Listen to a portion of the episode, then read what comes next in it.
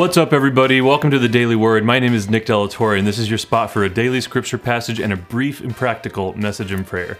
Today, we're back in the Gospel of Luke, chapter 10, this time verses 38 through 42.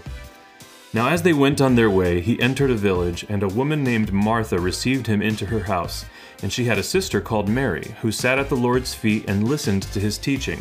But Martha was distracted with much serving, and she went to him and said, Lord, do you not care that my sister has left me to serve alone?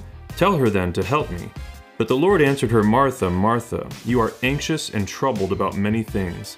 One thing is needful.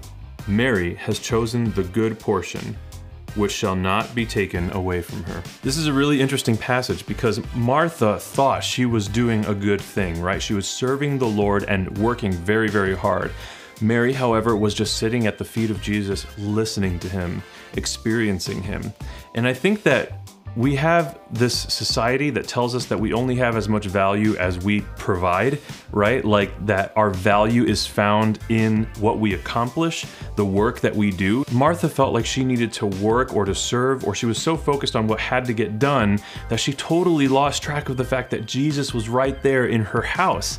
She wanted to serve him, but she also was not present to him.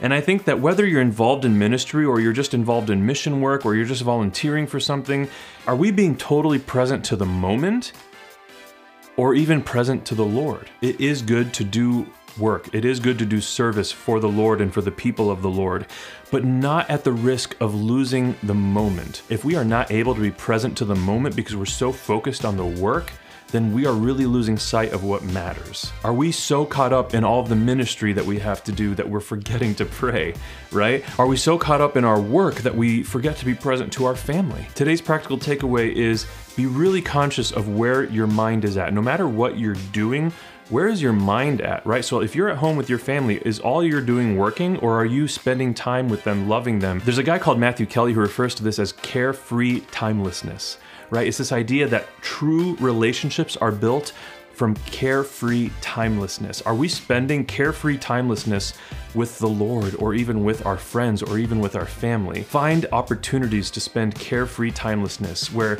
you're not paying attention to your phone, you're not paying attention to the clock, and you're just fully present to Jesus or to your family members or to your friends. Let's pray.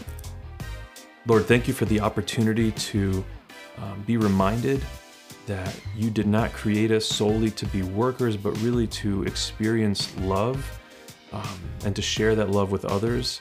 Help us to be mindful of your presence in our lives and help us to be mindful of everyone around us, Lord, our loved ones, our friends, or even our strangers, the people that we encounter throughout the day. Help us to be fully present. And we pray all of this in the name of the Father, Son, and the Holy Spirit. Amen. All right, everybody, get out there and make it the best day ever. Hey, everyone, if you want to watch more episodes of The Daily Word or become a supporter of The Daily Word, visit www.thedailywordwithnick.com.